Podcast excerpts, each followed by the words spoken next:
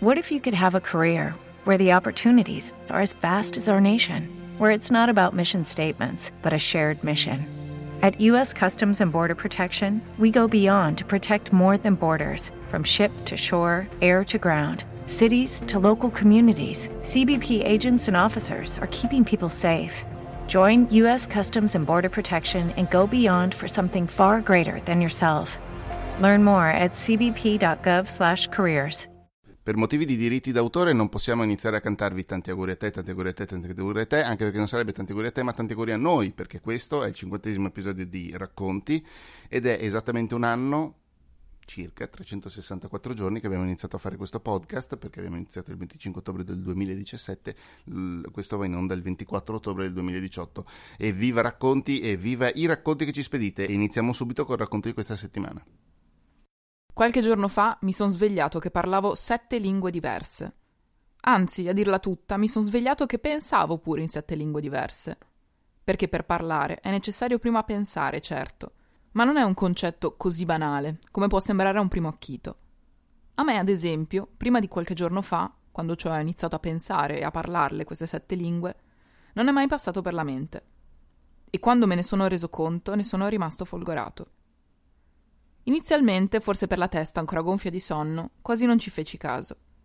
Parlavo come chiunque parla tutte le mattine, che è più o meno come chiunque parla il pomeriggio e di sera, e così via. Ne ho preso conoscenza solo dopo aver pronunciato un suono che non avevo mai sentito prima. Non so che suono fosse, se si trattava di una consonante o di una vocale. Non sono molto preparato, e siamo sinceri, probabilmente non lo sareste stati neanche voi, se a un tratto vi foste accorti, come me, di parlare sette lingue diverse. In ogni caso era un suono piuttosto ruvido, graffiante, e infatti per qualche minuto sentii una sorta di dolore alla gola, come se fosse infiammata. La stessa sensazione di chi fuma per la prima volta, credo, perché io le sigarette le fumo abitualmente, però sempre meno di dieci al giorno e la prima sigaretta l'ho ormai dimenticata. E dopo questo ne sono usciti altri di suoni, tutti completamente diversi gli uni dagli altri. Si combinavano tra loro e formavano parole, poi frasi e interi discorsi. Non vi nascondo che mi spaventai. Mi fiondai subito su Google alla ricerca di una spiegazione e in pochi clic mi sono ritrovato su un forum di medici. Per un paio d'ore sono rimasto convinto di avere un principio di ictus. Ero già pronto a telefonare a mia madre, mio padre, e dirgli: Guardate, non so come sia successo, ma credo di avere un ictus. Lo so perché lo dice il dottor Landolfi qui, uno con master a Londra in neurologia vascolare e due figli. Poi, però, sarà stato il caffè, mi sono calmato e ho iniziato a riflettere. Iniziai a pensare che forse non era un ictus, anzi, ormai ero totalmente convinto che non lo fosse. Non sono un medico, ma ero vivo e tanto mi bastava farmi credere di star bene. Pensai che, dopo tutto, doveva essere un dono. Da parte di chi non me lo so tuttora spiegare. Non sono una persona che può dirsi religiosa. Il fatto, ed è l'unica cosa che so, è che qualche giorno fa mi sono svegliato che parlavo sette lingue diverse. Non c'è stato alcun processo di apprendimento. Da un giorno all'altro la mia mente formulava dei concetti li pensava in una lingua e la mia bocca li trasformava nei suoni di quella determinata lingua, o a volte di un'altra. Una cosa che ho notato poi è che da quando parlo sette lingue diverse parlo molto meno. Non è per una qualche forma di pigrizia, ci mancherebbe, e nemmeno per una questione di bravura, perché queste sette lingue le parlo piuttosto bene, o almeno credo. Non ne ho le prove, non c'è nessuno che mi dice sì, bravo, hai una buona pronuncia e un ottimo uso del lessico, però ti consiglio una minore ipotassi, che le subordinate rendono il discorso troppo complesso e difficile da seguire, o cose del genere. Io queste sette lingue le parlo e basta. E le penso pure. Parlo molto meno, solo e soltanto perché riflettendoci un po' sopra, sette lingue bastano e avanzano.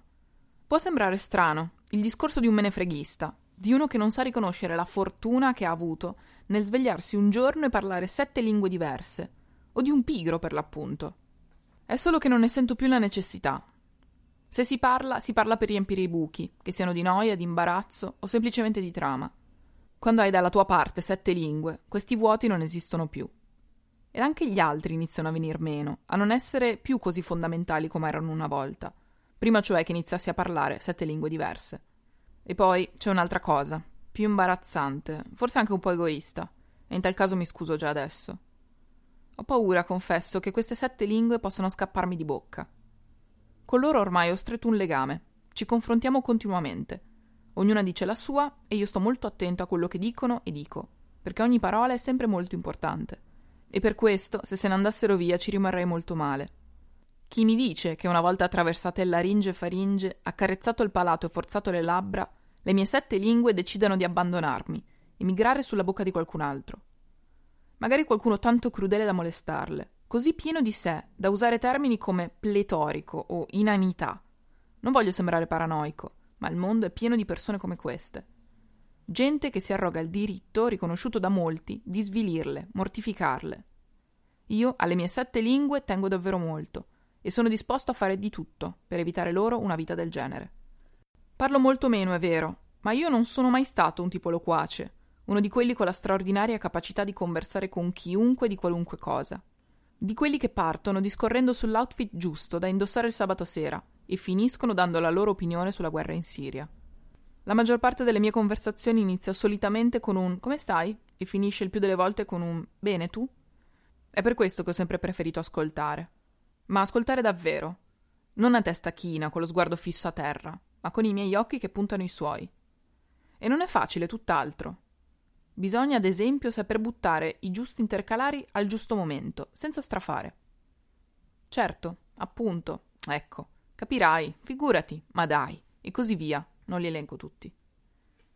Eppure adesso, adesso che parlo sette lingue diverse, ascoltare mi viene piuttosto difficile. Non so perché, a differenza del parlare, non mi vada più. Ma è proprio che non riesco a sentire. La mia mente, che è mia, ma ormai anche un po' delle mie sette lingue, è totalmente occupata, piena di concetti di terminologie di sette lingue diverse. Ero deciso a fare un po' di spazio ma poi ci ho riflettuto su e ho pensato che magari le mie sette lingue diverse l'avrebbero potuto vedere come un affronto. E ho cambiato idea. Così mi ritrovo al discount sotto casa mia, giusto per farmi comprendere. E passo 5, 6 o a volte anche 8 minuti davanti alla cassiera, che mi chiede se voglio rinnovare la carta fedeltà. E io non capisco. O meglio, non sento. Scusa come? E lei ripete. Scusa come? E lei ripete. E allora vado nel panico, con la gente dietro di me che sbuffa e mi dà del rincoglionito. Ma io non me la prendo, perché io ho un dono e parlo e penso sette lingue diverse, mentre loro sono in fila al discount e non possono sapere.